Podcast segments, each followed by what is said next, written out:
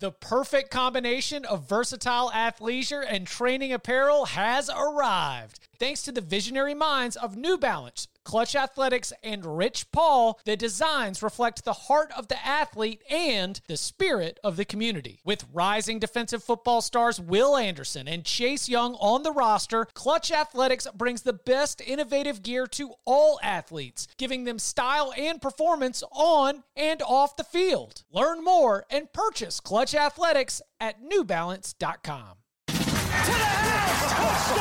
is unbelievable. Welcome to the Cover 3 podcast with your hosts, Chip Patterson and Barton Simmons. It's your call for the best college football coverage.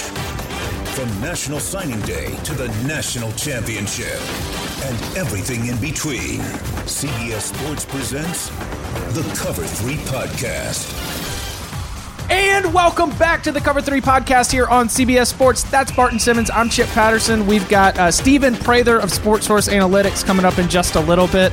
It is Coach Rankings Week, and while the rankings that Barton, myself, Tom Fornelli, who will be joining us to break down those rankings uh, on Wednesday, and and many others of the experts, you know, we we had numbers at our at our uh, at our hands and at our disposal, but for the most part, kind of felt like uh, a lot of it was with the heart maybe as much as with the head. And and it'll be nice to have some sobering conversations with Steven. Barton, how are we feeling?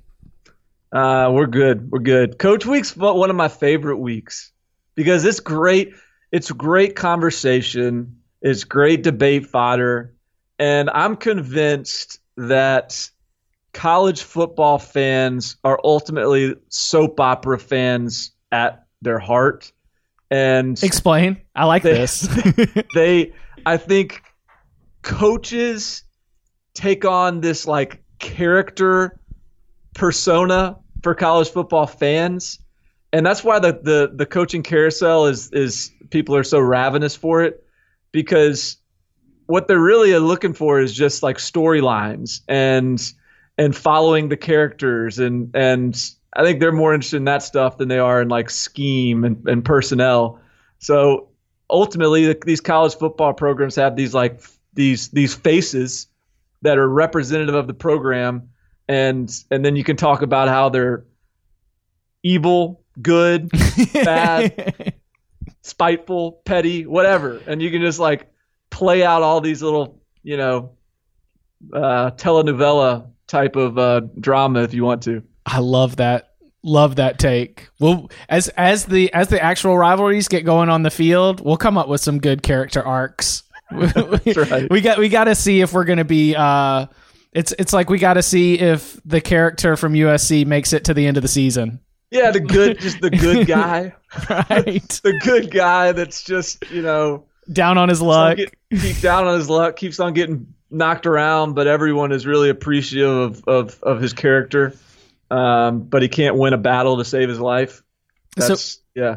So we're recording here on Tuesday morning. Uh, the American Athletic Conference rankings 1 through 12, uh, AAC only, is up on CBSSports.com. 65 through 26 of our Power 5 coaches rankings are going to be going up here shortly. And then we will reveal 25 through number 1 on the website, CBSSports.com on Wednesday. Uh, Wednesday will also be when Barton, Tom Fornelli, and myself we will bring our own ballots to the table uh, for a little bit of conversation and debate, which should be a lot of fun.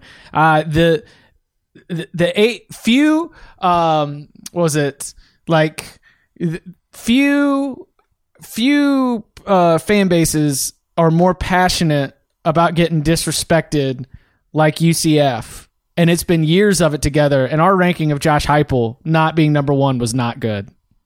Oh, did did CBS catch some uh, some heat? Did the CBS handle catch some heat? No, Chip Patterson, the guy who had to write oh, up because he wrote the story. Yeah, yeah, yeah. And so that's like you know number one. It is a consensus ranking. I have I am but one ballot in this, but because my byline is on it, and because I did add some uh, of my own uh, my own comments to the ranking. Josh Heupel, number five. And I even started it with talk about a big swing and a miss by us. Our ranking of AAC coaches a year ago had Heupel then heading into his first year as head coach after being offensive coordinator at Missouri at next to last at number 11. So I'm admitting we were off having him number 11.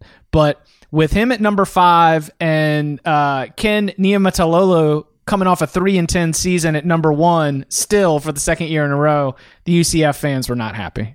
Yeah, I, I think um, I think that that Heupel being five is def- is is the only thing that I think is not very defensible in that, and I don't know where you had it. I think it's hard to argue that Charlie Strong, and at this stage in his career, should be above Heupel. It's a little bit of door number two. I mean, I guess Charlie Strong had a good first year. A little bit of like the you know the mystery of Heupel. As I talk through it, no, I don't think there's any reason to be like furious. That I mean, Heupel still is in year one, or you going into year two. I personally had Heupel above South Florida and Charlie Strong. I think I even maybe even had him above Dana Holgorsen. Right. Um, I mean, what do you I do did- with Dana Holgorsen? That's a big part of sorting out the top of the conference. Right, because ultimately, and we'll dig into this a lot uh, tomorrow when we talk about the, the Power Five rankings. But to me, this is not a this isn't a this isn't a Hall of Fame ballot. This isn't a career uh, snapshot. This is who you are right now, and right now, even though Charlie Strong had some great years at Louisville, and I mean, good enough years at Louisville to be hired as the head coach at Texas, for goodness sakes. But right now, it's hard. I mean, it's been a while since we it, since Charlie Strong has looked like a great coach. Um, and and with that said as well, like I had Luke Fickell, maybe even I, mean, we, I may have even had him number two or three. I think I had three, right behind Norvell, um, because that's hard for me to. I don't know who had. I don't know where you had Fickell, but hard for me to see Fickell all the way down at six in our coach rankings. I I had him top half. I think.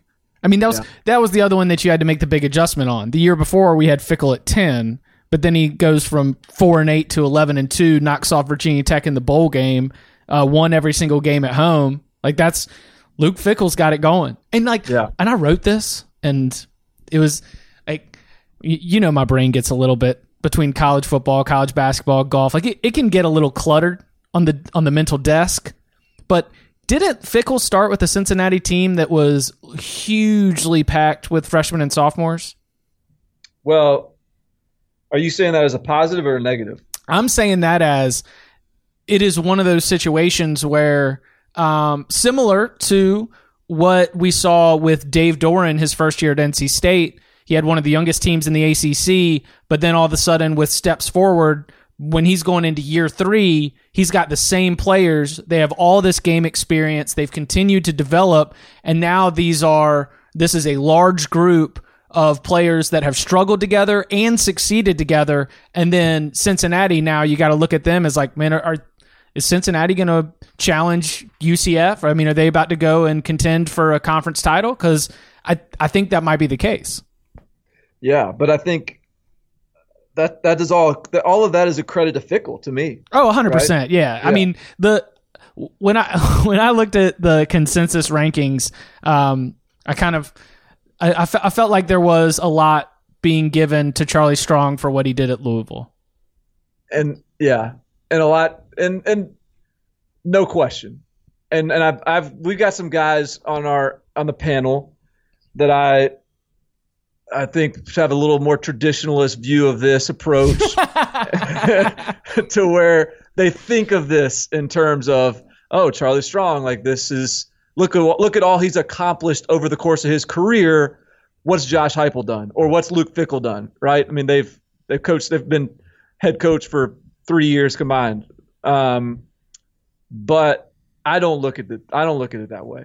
I look at it I, the way I look at it is who would you want to coach your team right now. and if any of the people that put Charlie Strong above Josh Heupel and Luke Fickell would say, I would take Charlie Strong as my coach of my football team over those two guys, I, I I'm not sure they would say that for one, but for two, I would if they did, I would I would certainly disagree with them. Let's see.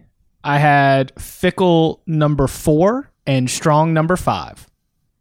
Yeah, that's a that's that's better. I did Norvell. I did Norvell one, Holgo two, um, Ken Niumatalolo three, Fickell four, Strong five, Rod Carey six. That was my top half. Yeah. And shout out to Rod Carey, by the way. He's going to get a real opportunity because he won a lot in Northern Illinois. Yeah, sneaky good coach. Consensus twelve, I would imagine. Randy Edsall, I can't imagine was was firing anybody up. Mm-mm. Mm-mm. You mean one of the most historically bad uh, teams in the history One of of. football? The the worst defense statistically in the history of the game. I mean, Good luck, Randy. Uh, all right, Yeah. Hey, I, want to hit on this because uh, it is one. It is another chapter in what is the biggest, if not second biggest, just sort of ongoing story in all of college football from a big picture standpoint, and that is the the continued growth, evolution, and what I see as really being the final piece of a big time like level up moment for the Clemson Tigers. As they have in the last two weeks or so, we we talked about uh, Bryan Bresee, number one defensive tackle. They're locking down the top two players from the state of Florida uh, with Demarkcus Bowman. Is that right? The Yeah. running back, Yeah. Demarkcus Bowman, and then in a much hyped, uh, very you know c- celebratory moment for the program, they locked down five star DJ Uiagalelei. Uh, you've been talking about him here on the podcast in a little bit. Twenty four seven Sports has identified him as one of the most unique quarterback prospects 6'4 240 pounds just absolute cannon of an arm he commits to the Clemson Tigers, chooses him over the Oregon Ducks, and now the the post Trevor Lawrence succession plan is in place. Clemson is going to be a real contender for the number one class in 2020. I would assume very much already locked up, basically the best recruiting class in program history, and where Clemson previously was. It's like they were closing the gap with Alabama, Georgia, and Ohio State with uh, player development and execution, right? Like they were getting in really solid players, definitely some five stars in there. That goes all the way back to like Sammy Watkins, but uh, they've been able to close the gap with player development and execution. Now they are also truly recruiting at the level of an Alabama, Georgia, or an Ohio State, and the future just looks scary if you consider um, what they've been able to do with the talent that they've had to this point. yeah. I mean, ultimately, Clemson's formula boils down to to a couple things. Um, they get a couple of elite five star level playmakers, typically out of Florida, a year. Uh, they get they've recruited the defensive line as well as anybody in the country, and they've recruited the quarterback position as well as anybody in the country. I mean, if you got those three things, it doesn't really matter that much what your offensive line is like or what your linebackers are like or what your DBs are like, really. I mean, you and so they're continuing to do that. They've got I'm look like right now if if, if we can if we assume DJ Uiagalelei is going to be a quality starter as good as we think he is, and I think I think the comp for him is JaMarcus Russell from a not not from an off the field character standpoint, obviously, but from a tools trait standpoint. I know that that feels like a slight in in these these days, but remember that guy was picked number one overall. Um, so the if he is that if he is that what we think he is, then we could be looking at 2023, maybe even 2024 before Clemson has a starting quarterback that wasn't the number one player in the country or the number one quarterback in the country at least coming out of high school. I mean, that's insane. Yeah. And so, and not only that, but they just lost three first round defensive linemen to the NFL draft. They've got at least three other five star defensive linemen now stepping in to fill their shoes. And they've got, they're to have, they've got the top, I think they got like the top three defensive tackles in the country, maybe four of the top five or something committed this cycle. Um, they've, they've now had four straight five star commits, and they're to have a fifth straight five star commit later this month, a, another defensive lineman. This is a class that would make Alabama blush. Like, this is a class that is doing things right now. There's a long way to go, but there's no reason. Like Clemson, I don't think has had a decommitment for non-academic reasons in like five years. I mean, so it's not as if this is some house of cards that oh early early recruiting rankings don't mean anything. No, no, this is a ridiculous class that is looking like it's pacing to be the best recruiting class of all time. So it's just that they have done what they've done with a five star top of the rankings or top of the class, three stars that other Power Five schools didn't want, bottom of the class, and they build this roster and build this culture and they go win games. That's what they've been doing. Now they could potentially be building the same kind of culture with five stars up and down the recruiting class. I mean, where where do they go from here? I mean, again, you can't find the weakness in like missing out on a quarterback right now. So where where is the hole? And it's just scary to think what they've they're close to accomplishing or what they're what what's just in store, what just sort of is inevitable.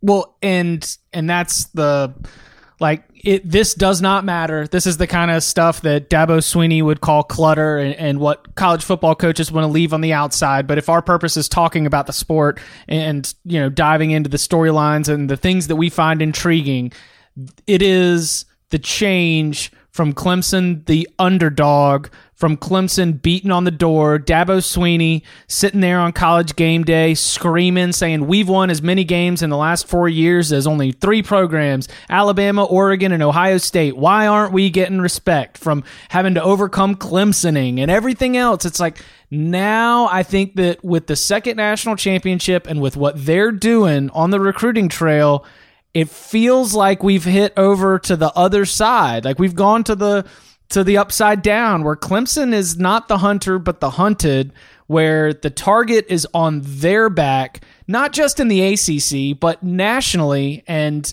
in a very national way like is Clemson fatigue coming like in the same way Yeah. that people get sick of talking about Alabama all the time like Yeah. I I think that Clemson's going to start being they they are no longer going to be as lovable on the in the national conversation as they have been during this rise. Uh, no, no doubt. Especially because Dabo is as likable as he is and was as an underdog. He's gonna be that annoying as the favorite and the hunted. The hunted. Uh, you know, it's. I just, I can just see it. I can already see it coming. Um, and there's gonna, and now Clemson, you know, hey Clemson, get used to everyone accusing you of cheating. Right. get used to uh, you know all you know, it's just it's all of it is gonna they they are now going they are a blue blood now. Right. the the Roy bus is gone. The Roy bus is in the junkyard. You are you are no longer allowed to claim the Roy bus. You are the big dogs in college football like it or not. And uh and and now everyone's gonna enjoy hating them I think we, we may be like one year away like they'll still be Trevor. How can you like? Because Trevor Lawrence is such a likable guy. Like they recruit a lot of likable guys. Right. That's sort of part of their their charm. Um, but you know, another year of of, of long haired Trevor Lawrence balling out. If we're in year three, it's gonna get it's gonna get real old to a lot of people. Um, and so I think this is the this is the transition year. By year three, they're straight up villains. Yeah, that's what I'm saying. How how could this Clemson team with like Christian Wilkins and Deshaun Watson, like like how could this Clemson program become a villain? But man, if they Like keep when was the last when was the last Clemson player that wa- was that like could even play that role? Maybe Ben Boulware, just because he was this sort of scrappy, you know, uh, linebacker that was, you know, always making plays behind the line of scrimmage and celebrating. I don't know. Like maybe you could play him up as a, as a heel, well but Well, well, because he was he was with Christian Wilkins, and Christian learned his lesson and stopped doing it when he got caught. But they were sticking their fingers where they shouldn't have been sticking them in the hole. That's They right. got, they got, that. got caught for that. that, that'll be that'll be regurgitated here in the coming years. I promise you, as as like a, a montage of some fan theory of Clemson being dirty, you know. And now and they got the um, they've got the Dexter Lawrence failed PED deal where you know there's South Carolina fans that I've heard being like, "Oh, Clemson's doping their players up Right. because of that." It's like it's all going to be on the table now with everyone just looking to pick reasons to hate that program, and uh, it's not going to happen. Year it's not going to happen this year. I think 2020, everyone's just going to the the the avalanche of Clemson haters are going to start piling on. Um, all right, we will get to our conversation with Stephen Prather of Sports Source Analytics right after this. This episode is brought to you by Progressive Insurance. Whether you love true crime or comedy, celebrity interviews or news, you call the shots on what's in your podcast queue. And guess what? Now you can call them on your auto insurance too with the Name Your Price tool from Progressive. It works just the way it sounds. You tell Progressive how much you want to pay for car insurance, and they'll show you coverage options that fit your budget. Get your quote today at progressive.com to join the over 28 million drivers who trust Progressive. Progressive Casualty Insurance Company and Affiliates. Price and coverage match limited by state law. Robert Half research indicates 9 out of 10 hiring managers are having difficulty hiring. If you have open roles, chances are you're feeling this too. That's why you need Robert Half. Our specialized recruiting professionals engage with our proprietary AI to connect businesses of all sizes with highly skilled talent in finance and accounting, technology, marketing and creative, legal, and administrative and customer support. At Robert Half, we know talent. Visit RobertHalf.com today. And now it's our pleasure to welcome to the Cover 3 podcast Stephen Prather of Sports Source Analytics. This is a conversation that we've been really looking forward to because it rolls right into uh, the CBS Sports Coach rankings that will be coming out uh, a little bit later on this week. Sports Source Analytics is uh, just an absolute boss. They are paired with all five Power 5 conferences the ACC, Big 10, Big 12, SEC, Pac 12, and the American, the college football playoff. They've got relationships with athletic departments, they've got relationships with coaching staffs. Uh, Steven, this is a 12 month, like some people who work in football, it can be seasonal. It seems like the work that y'all are doing, there is no off season. It is 12 months of the year. No question. We, um, in fact, I, I usually find myself almost busier when it's technically the off season than, than during the actual season. This is really, really the next probably 90 days or our busiest time of the year. What are y'all doing during that 90 days? So I mean, a lot of it is is new business generation. So you know, the, the, the good and the bad is you know we, we usually get involved in a fair amount of coaching searches, which is good. The bad is we also get a lot of shuffling around of, of coaching staffs. You know, not only head coaches but all the coordinators and assistant coaches. So you know, often we're scrambling around that we might have built a relationship with one guy here, and now he's gone to a different school. Then that almost restarts our sales cycle. So and, and, and obviously we're trying to get you know, FaceTime a lot of these coaching staffs that we're trying to get in front of. So this can be a, a heavy travel season for us and trying to go visit with existing clients and then future clients. We all, we also ramp up pretty heavily here as the summer gets in with some of the work we do with the playoff. Um, that'll start to prepare, obviously getting ready for the season. And then we're um, the, the off season is also where we get a lot of our new ideas and new platforms. Like we're we're, we're about to be rolling out. We're really excited about this new salary projector that we're working on that, that would primarily be meant for athletic directors and, and also pot- potential agents of really trying to project what salary should a coach be making. And, and then, you know, is he overpaid, underpaid? And it's been, we're using some really cool machine learning stuff we're getting into. And so we're, we're in kind of testing mode for that right now. And, and we're pretty excited about the, the future of that. But that's the kind of stuff that we do in the off season. So it's it's really a really kind of heavy time for us. Well, that that sounds like a, a whole different uh, podcast. Like I feel like we can we can have a separate Yeah. show Yeah. on, on on the salaries and and coach value in and of itself. Uh, I, I I really, you know, I- we're we're we're doing our coach rankings for CBS Sports. Um, it rolls out this week. We'll talk about it on the podcast tomorrow. But I think it was I thought it'd be fun to get you on because you kind of do some non hypothetical work with coach evaluations and and obviously you, you, do a lot of coach evaluation um, through analytics and and and and data as well. Uh, I, I wanted to kind of open it up this way, you know, in, in in the way you've and in your interactions with athletic departments, athletic directors, coaches. is there sort of a pet peeve, a a common misconception, a a a an overvalued sort of perspective on what makes a good coach and and and how would you kind of I guess steer the conversation in terms of what you think uh, kind of personifies the you know the, the the best coaches in college football. Yeah, that's a great question, Martin. To me, so it, has been interesting to me. I'm I'm just fascinated with you know what makes a good coach. You know, like what, like why are some coaches better than others? And, and it's it's really been this interesting quest I've been on from the time when I played sports to you know I've always been really interested with leadership and with you know, studying the guys that seem to separate themselves. And what's interesting is there's a little bit of the more I get into it, the harder I realize the question is.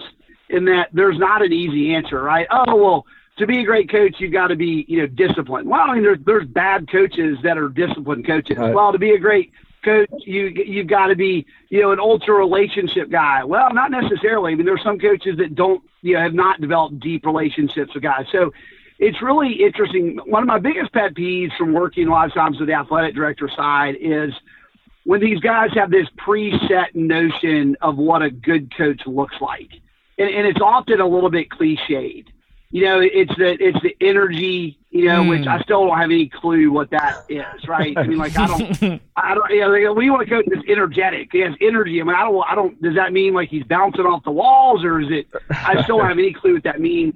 I, I don't love it when people get stuck on these character traits that they have no idea if they actually correlate to winning or losing or being a good coach. And often the ironic part is the coach they just fired oftentimes could have had a lot of the traits they say they're looking for.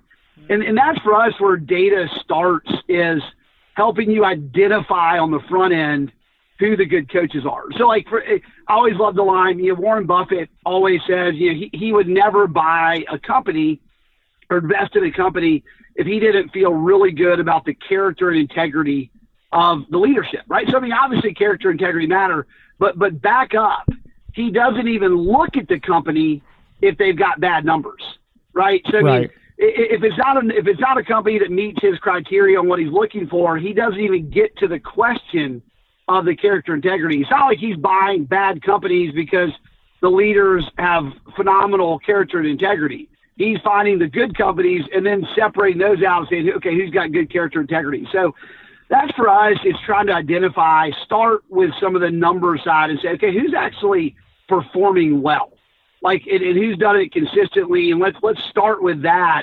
And then you can kind of get into, like, I would never tell you that characteristics don't matter, like their personality and some of that. It certainly matters, but I think it often gets overvalued.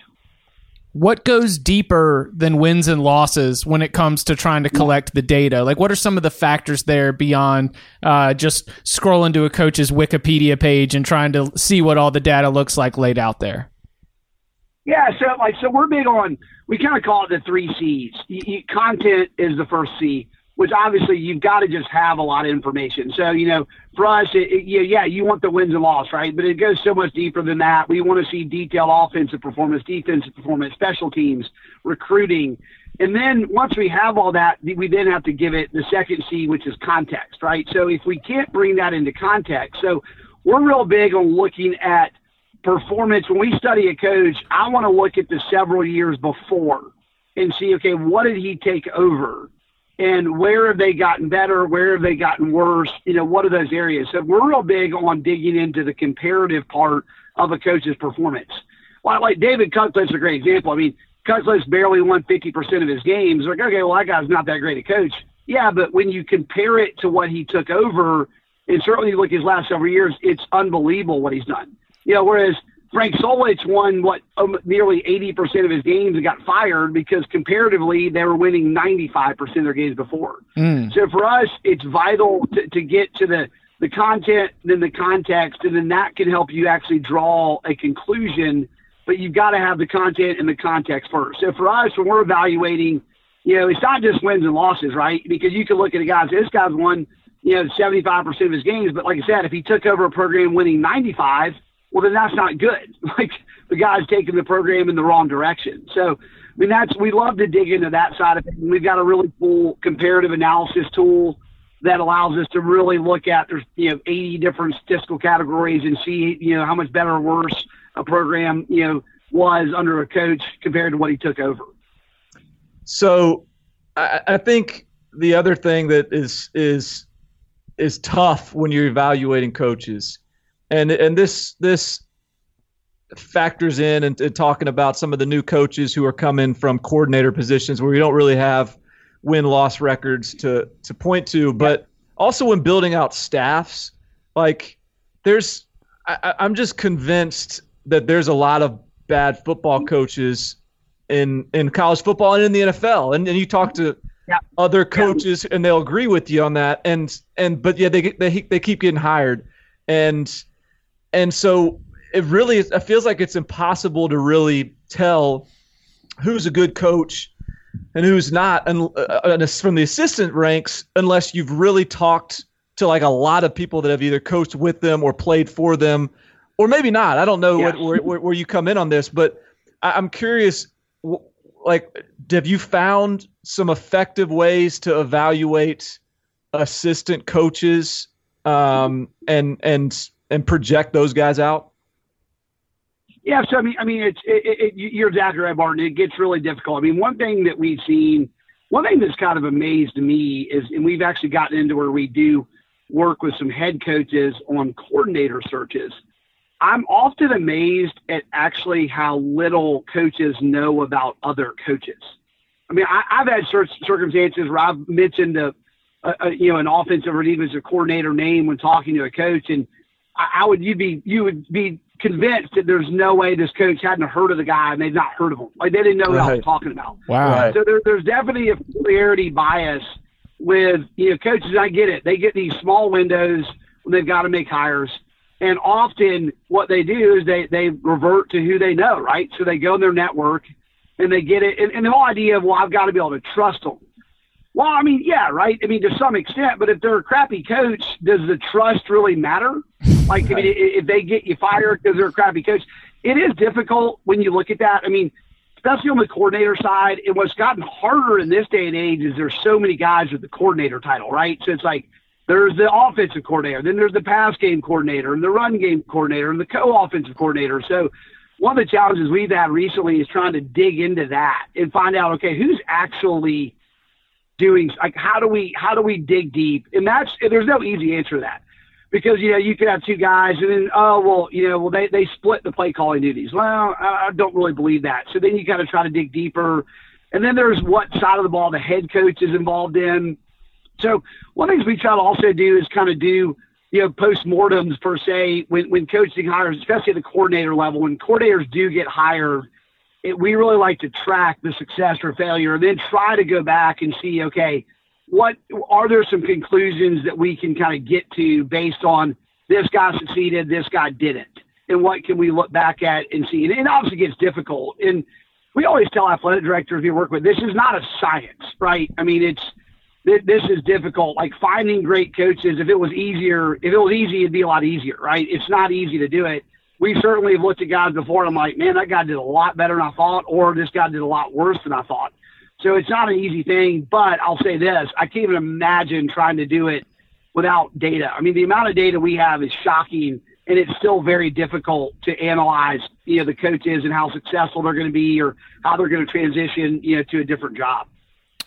Are there ever any times where you're tracking uh, coordinators or assistants, you know, through their careers, and you know, you maybe wonder why hasn't this uh, you know coordinator or assistant been hired, and is there some benchmark where you know there, there's a lot of uh, lifers out there in the coaching industry that are just assistant lifers, and, and is there you know when do you surpass that point where if you haven't been tapped for a head coaching job, maybe as an assistant coach, you just kind of realize and you put in your own uh, career planning that this this is what it's going to be uh, from here on out.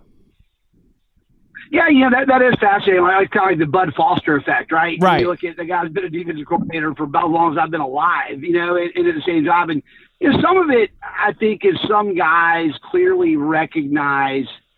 I think I think the, the tough part's been with as over the last 15 years, just the sheer amount of money that can be made as a head coach is probably forced a lot of guys that honestly were probably more meant to be career coordinators into roles where they they they, they chase the money, right? It's, Interesting. It's hard not to. Yeah. I mean, eh, you know, and the, you know, if you're making half a million dollars and you can take a job, you're making three million. I mean, that's that that delta is too much there to say. Well, I'm maybe just a career coordinator.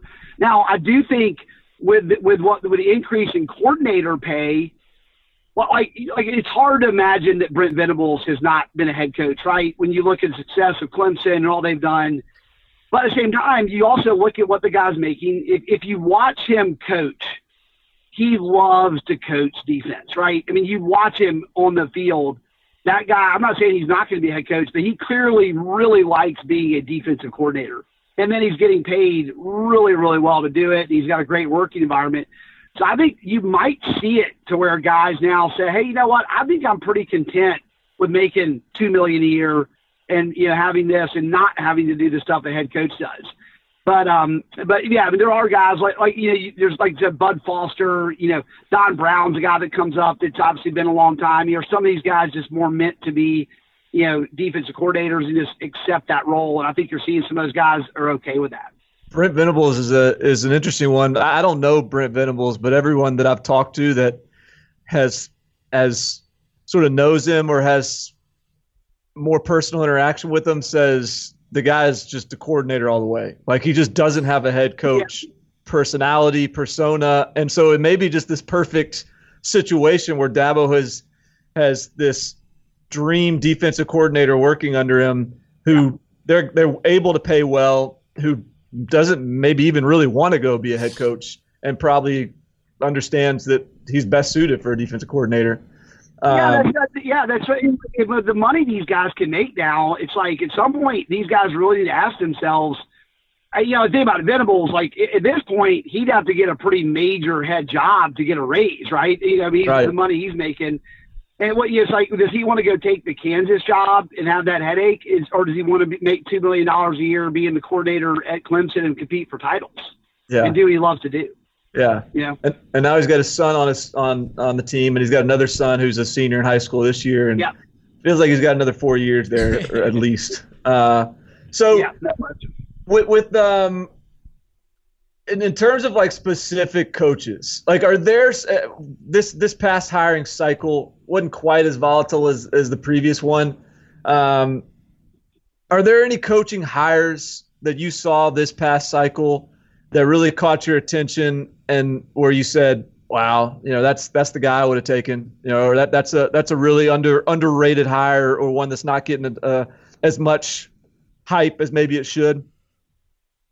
Yeah, so I, am a huge Satterfield guy. I, I, I, you know, he's he's a guy that we started tracking three, four years ago, and and I'm just, I, I now the, interesting part with Satterfield, the risk with a guy like Satterfield is that he's basically spent the bulk of his career both playing and coaching at one spot, and, and, and in a spot that's had a history of, of obviously success. That being said, I mean, I just loved the way they played football, and, and one of the things we've looked at recently, and I think there's a new trend. You know, the trend four or five years ago is just hot shot offensive coaches and coordinators just are going to get the jobs. And and as the defenses have kind of caught up, I think you're saying, okay, who are the coaches that are really playing complementary football? Like like who's actually performing well in all three phases of the game? That's recruiting well, that's developing well, that's playing good offense, defense, and special teams.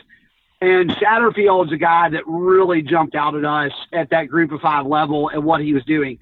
And what's great about a league like the Sun Belt is there's a lot of parity in that league, right? I mean, it's not like Satterfield was rolling out and his players were just head and shoulders better than everyone he played.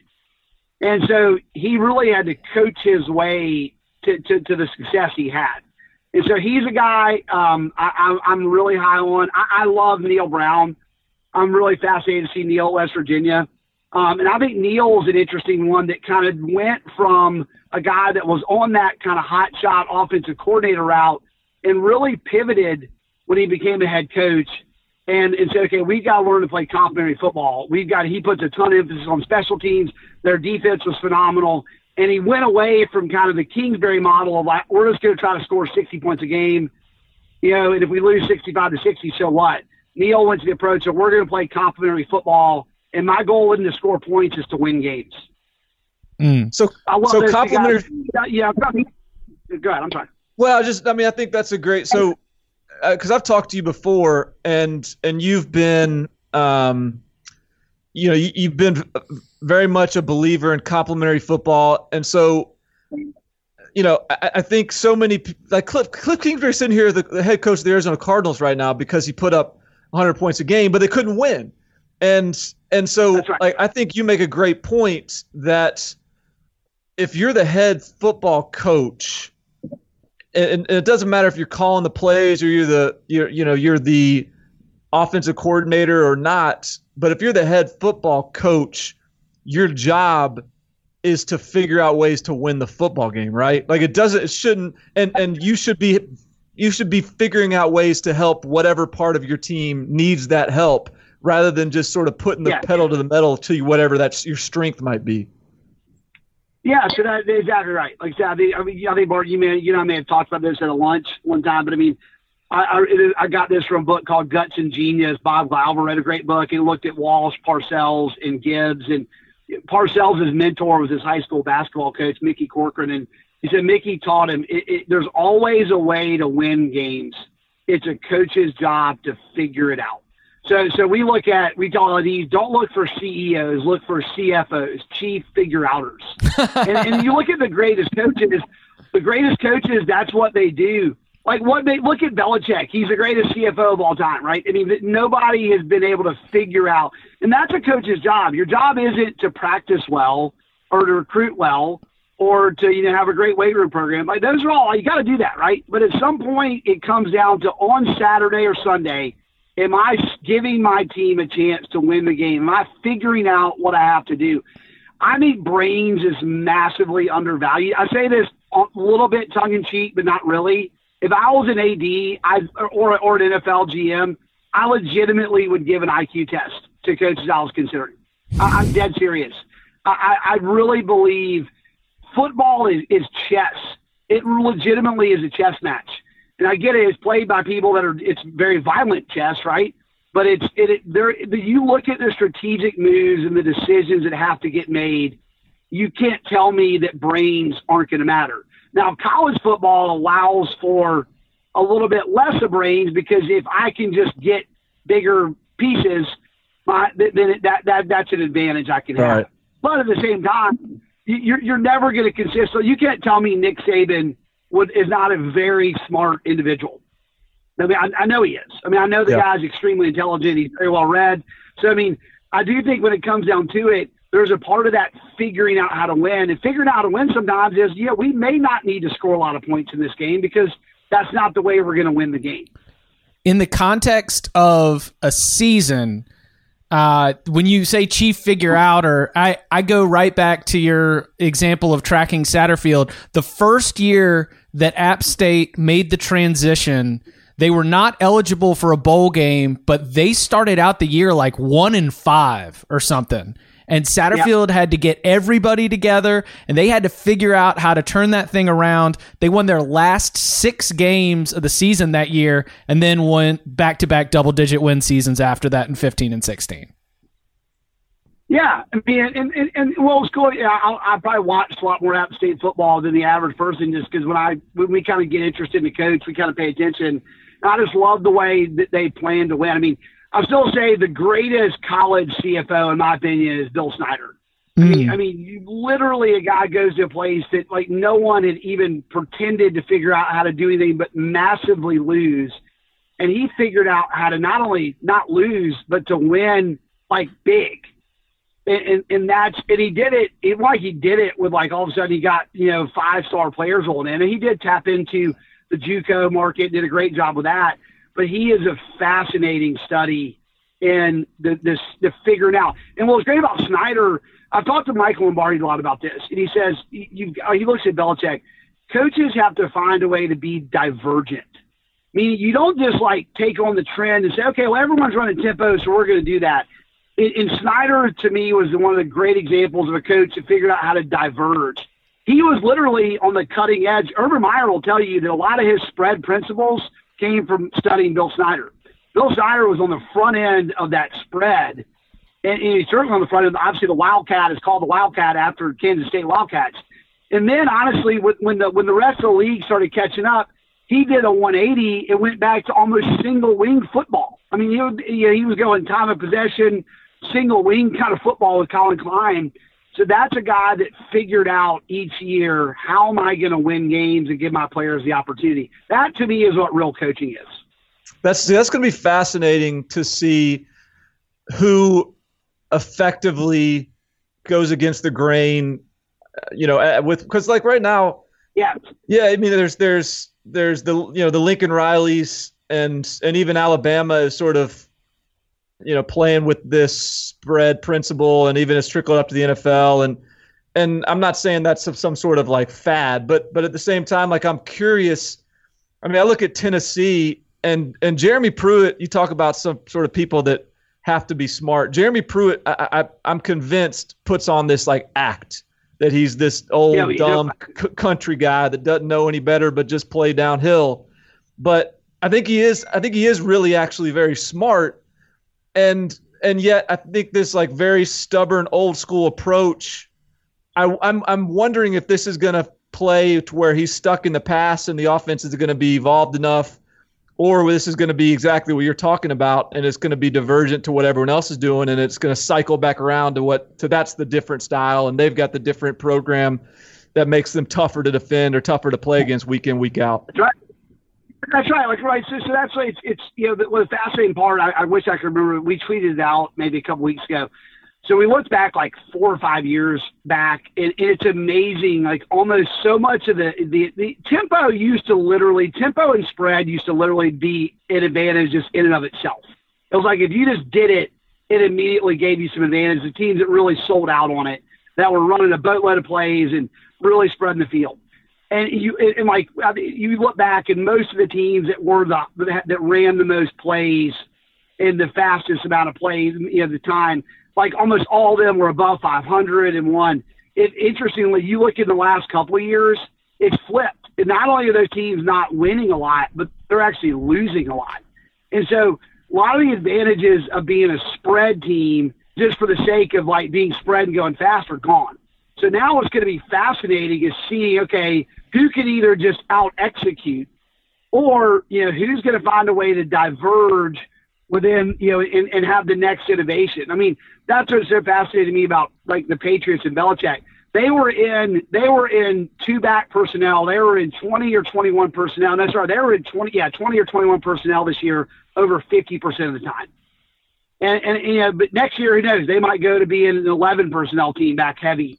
So it's it's interesting each year. You know, what is somebody going to do to be divergent? It gets really tough at the college level because obviously you're not professional. You don't have professional players. You've got different a whole new team virtually every year, and so many different guys. And I think the coaches that are really going to be the guys that are innovative are going to be able to. You know, how can you be simple yet still be sophisticated and, and have a game plan type of offense? You've got relationships uh, with dozens of different coaching staffs across FBS. What are some of the questions or concerns that you're hearing from the coaches uh, in terms of how they can use the data or what they're looking to gain in terms of an edge? Yeah, I mean it's it's, it's that. I mean, partly it's how do I not get swamped in data, right? Like it's it's it's it's it's yeah. Hey, we're and I'll say this: there, there's not a data collection problem and the really, I mean, eh, college football teams collect an enormous amount of information. The trouble is getting to what matters, and so that's that's the interesting part of the challenge they have. There's so much new stuff. All you got, I mean, all this, you got all the the catapult type stuff now, which is, I think there's going to be some cool stuff. But there's just reams of data that gets put out, and all the stuff you're tracking. And these guys spend an unbelievable amount of time with their staff on tracking all this stuff. But but it's the important part is actually understanding what matters. And that's what we really focus is trying to help these guys say, okay, it's not what you're collecting, it's what really matters to you winning and losing and how can we help get to that to where it's not that you're wanting to look at 80 things, you're wanting to look at the 10 things that really matter. And a lot of times coaches like else, they get to this, well, we've always done it this way. We've always done it. Okay, we track it. You know, I love coming in and asking coaches, okay, let's look at your goal board, each for game goal board. And like and just see does the stuff actually matter to winning and losing, right? I mean, a lot of times they're tracking stuff that doesn't even matter. What, what's an example of something that would be tracked that that doesn't even matter? So I- I'll give a I'll give a concrete example. Um, on a um, this was a this is an SEC offensive coordinator, and we were going over goals, and, and he had a he had a red zone scoring goal of 85. It was like 85, 90 percent touchdown rate. So for the first thing we do is say, okay, is that even a realistic goal, right? I mean, you know, par- partly is like you need to make sure the goal has context. Yeah. And the goal was not realistic for this team in question. But then, two, the problem with the red zone goal, and I told the guy was, I said, if you look at it, let's say we go to the end of the year, and I said, Coach, you scored touchdowns 100% of the times you went to the red zone, but you averaged one and a half trips to the red zone per game. Would you be happy? He's I was like, well, no. Like, well, then why is that a goal? Right? Let's say we got beat 52 to 7 and we got to the red zone one trip and scored a touchdown. Check, we, we made our goal. So, like, like when it comes to red zone, the trips is actually more important than your scoring efficiency. I mean, scoring efficiency is important, but only tied with trips to the red zone. So, like, th- there's a good example. Like, third down, I think third down goals can be overrated. You know, that, that coaches will set third down goals. And, know, we're real big on, and Michael Lombardi calls this, you know, Canadian League football, we call it the Walsh ranking. But are you, how, how often are you getting first downs on first or second down? Because if, if you're relying on, you know, third down, I mean, you know, the best team might convert a little north of 50% in a season on third down. I mean, the, the best offenses have to be designed to move the chains on first and second down, and the numbers back that up. So we've seen coaches that overemphasize third down efficiency when I think they should be looking harder at first down efficiency, at P and 10 efficiency, and things like that. Just pulled this up, by the way, guys. Uh, as you were mentioning it, the best touchdown percentage red zone in the country last year was UCF at 79%. And to double down on your point, Stephen, Navy, which won three games last year, is number five in red zone touchdown percentage, uh, way Yeah, below the yeah, rest like of the I said, group. Yeah. Who else is in there? Uh, it's it was UCF, Miami, Ohio, Houston, Washington State, and Navy is the top five. Yeah. Yeah. So uh, obviously, the, the idea is that, yeah, if you're only going to get there once or twice, you want to be efficient. But at the same time, once again, going back to the goal of winning, you know, I, I need to I need to be getting there a lot. It is amazing. I forget the numbers offhand, but when you win the red zone trip battle, I mean, you just get to the red zone more often. I think you win 80% of the time. It, I may be a little bit off on that, without have to look it back up. It, but it's it's it's it's really high. Forget whether what your efficiency is. Just just simply getting to the red zone more often is you know. So that's the kind of stuff like we call it the first. We look at first down of P and ten efficiency, first down efficiency, winning the first half. Sorry, winning the first quarter, winning the first half, and scoring first. Those hmm. five firsts are. It is amazing in college football. Teams win over seventy percent of the times when they score first. Wow. You think about that. You win more than seven out of ten times. The numbers, and you win after the leading. Like Urban Meyer, I think won ninety something percent of his games, and he was leading after the first quarter. Bill Snyder had phenomenal numbers on that. So like, so there's stuff like that that we get really, and that matters because it matters on how you game plan. Um, and and you know like it's how important is it to score first? It's very important, and that needs to be understood by your coaching staff and your team. I I think the other thing that um, I've noticed that you've you've been emphasizing lately, and, and we've discussed this before too, but is the what is it the the final four minutes and the first four minutes, the final four minutes, the first half, first Yeah, four yeah, minutes, the yeah, second half. those, yeah, those middle eight minutes. It is, Yeah. It's really interesting, and that's been fun digging into that. And that data is really fascinating on like how important. Yeah, I mean, Clemson was just like far and away the best middle eight team in the country this year. Yeah, I mean, mean, think about the the, the was the Cotton Bowl. I mean, the Cotton Bowl was like, Yeah. you know, that that was a that was a close game, and then middle eight, Yeah. and then the game over. That's right. Well, and it's and that's where it's really fascinating because it's it, when you look at and that's important because I think when you when you get the ball and you understand, especially the sense where you deferred. I mean, if you can if you get the ball and there's three and a half minutes left and you eat that clock and roll down and score a touchdown, and then you get that ball back and you march down as first one score. I mean, you think about how much that flips a game.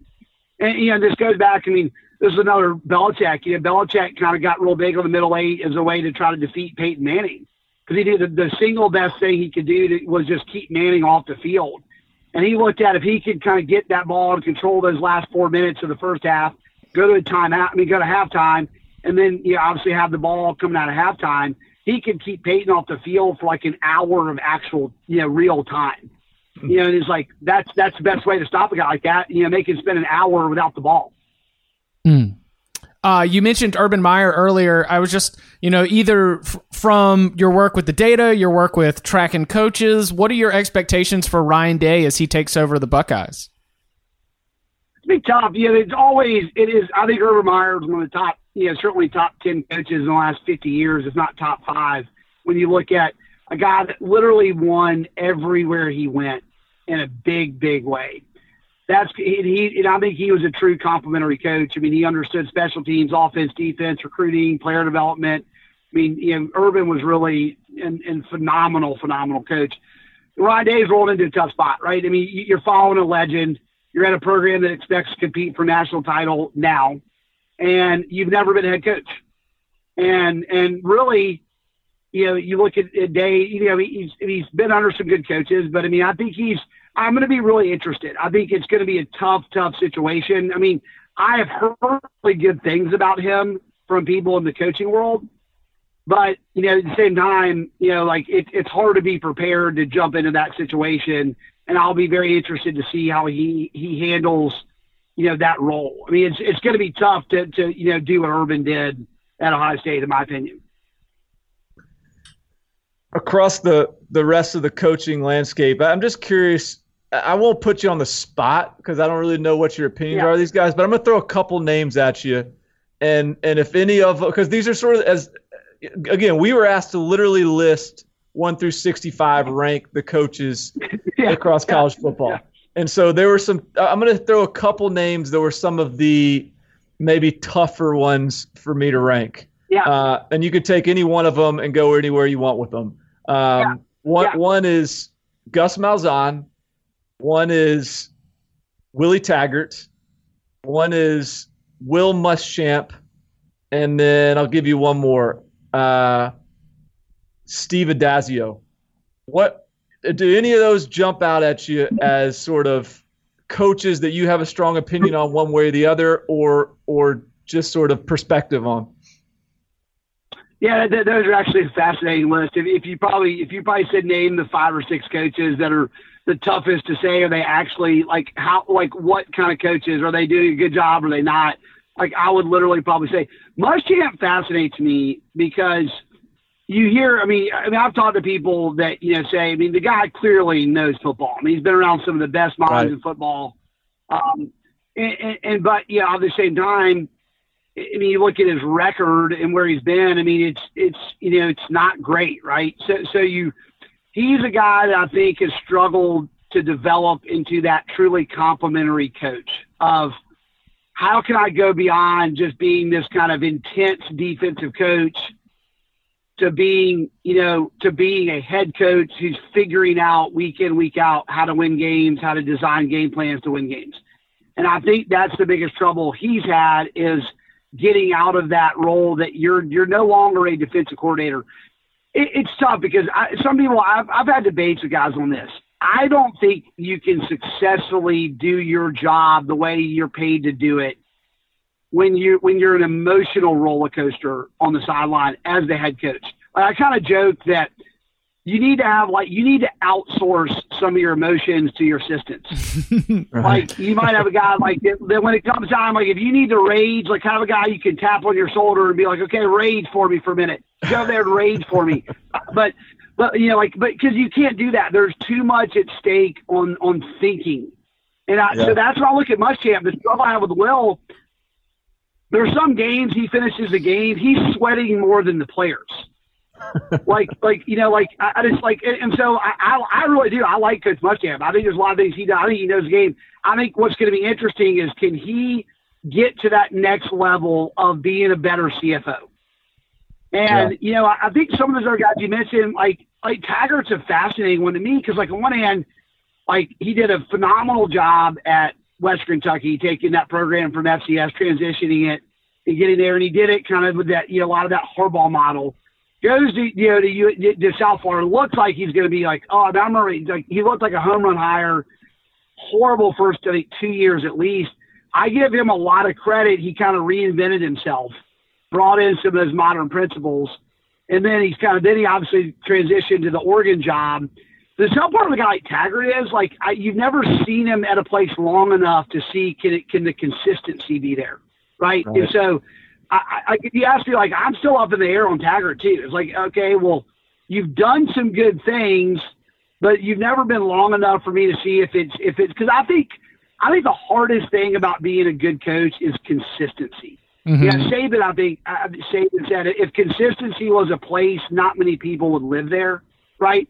So like it's really hard to consistently win over a long period of time when you've got to reinvent. I think that's where Gus has been is like Gus was such on the cutting edge, right? Of of of that of the tempo, the no huddle, the spread, the, the kind of power run spread that he brought in. Now everything's caught up. So now it's like, now what? Now yeah. what am I? Am I a play caller? Am I the mad scientist play caller? Am I do I roll into the CEO role? Do I, so I think that's where Gus is kind of struggled with trying to figure out what do I want to be as a head coach. There's a little bit of an identity crisis he's had in that. And I think he's got to decide what he wants to be. And he's also got to decide what's the next wave of, of innovation. I mean, do, yeah. you, do you do you need to re-innovate, or do you just double down on who you are and and and just out execute people with what you're doing? You didn't mention Addazio in there because I I, I let yeah, my emotions I let my emotions get in because that's I'm like that that guy knows football. That guy's a good football coach, and I probably yeah. give give him credit that results on the field may not back up. So no, but here's here's the problem with Addazio. You're it, it is a I actually think he's if you look at it, Boston College is is it has a pretty decent little football history. Right. but it's a really tough place to win. I mean, if you look at their budget, if you look at their recruiting base, if you look at a lot of that, like that's, and obviously if you look at what's going on in the ACC, I mean, it's it's certainly a much better league than it was a decade ago. No, no question about that. So the fact that the guy's winning more than he's losing, here's the trouble he has. I'm telling you right now, fan bases hate seven and six consistency. They hate it. Yeah. Even if it's okay, you're you're you'd be better off like popping a ten and then a two, and right. then a seven then a four, then an eleven, and then like it's almost like it, it's like, like consistency. I think he's been very consistent, which and honestly, at a place that's not easy to win, has done some really nice things. But it's the problem is the fan base is like, well, damn, I'm tired of going seven and six. I know, well, and, and you know, so that's like, you know. Yeah, I mean, it's it's uh, it's like I mean, obviously he's a seven and six coach, or at least he's a seven and six coach at BC but if you're if you're a seven and six coach, like where does that put you in the national landscape? I don't even know. Like, does that put you toward the bottom or does that put you towards the top? Like, it's hard to even say because most coaches aren't one place long enough at seven and six to to really get a feel for like where that puts you in the pecking order. Um, so yeah, no, that's exactly that's exactly right. So, but we've kept you a lot longer than we told you we would. But I got I got one more question and then we'll let you go. Um, I'll give you a chance to sort of let's say I'm an I'm an AD or or you know I'm I'm looking for my next head coach. Are there a couple and you can go coordinator, you can go group of 5, but who are the who are the guys you've got your eye on that aren't on the Power 5 level yet that you think you know you've co- sort of identified as some guys you really are are pretty bullish on in terms of of their trajectory as a as a football coach? Yeah, that that's a great question. You know, th- because what's so fascinating, we when we've talked a lot about this just internally with our own team, is like trying to look at you know so many coordinators got hired, and a lot of those guys are now head coaches and play callers on trying to kind of figure out you know who are the next like coordinators you know that are that are going to be, and, also that, that so much the focus had been on offensive coordinators. I think you're seeing some defensive guys. I mean, I know Barton, you and I are both, you know, I, I'm a huge Bob Shoop fan. Yeah. Um, I, I think he's an amazingly intelligent guy. He's a phenomenal coach. I mean, you know, if you look at what he did at Vanderbilt, and obviously we saw him in action this year, and I mean the Tennessee stuff. That's that's just kind of got its own I mean, I actually think he did a good job there, and some of the circumstances are considered. I mean, I'm a huge, you know, Bob Shoop fan when it comes to that side of things. Yeah. You know, looking at the the kind of up and coming coaches, you know, is is interesting. I mean, I'm um I'm I'm really I'm keeping a real close eye on Jason Candle. Um, you know, I'm I'm very interested to see. Once again, you have a little bit of the like he's obviously spent the bulk of his career at one spot, but I'm I I think they play really good complementary football. I mean, he's a guy I'm I'm keeping a real close eye on. Um, trying to roll through some of the some of the guys here that we. I mean, it's hard not to be paying attention to Bill Clark at UAB Sure. Right. um, and, and what he's doing. I mean, I really like the way that they play football. I love what they're doing. I mean, look, at some point, and it's it's going to have to be the right fit. And I actually thought Kansas would have been a phenomenal fit. Jeff Monken can coach. Yeah. I mean, you know, a lot of these Power Five teams do not want to run the triple option, and I get that. And I actually would not advise the triple option for a lot of Power Five teams, but for for the right one, like that guy can flat coach, and and he's a guy somebody's going to need to take a chance on at that level. Um, big on Seth Littrell. Um, I like what Littrell's done. I think Littrell's kind of following in that Neal Brown that is is is still an offensive guy that knows how to put up points, but is also trying to design the team to be complementary, and that he's not just forgetting about defense, and he wants to play good defense, and they play great special teams. I still am interested. I, I, he he got ignored last year, and they had a down year.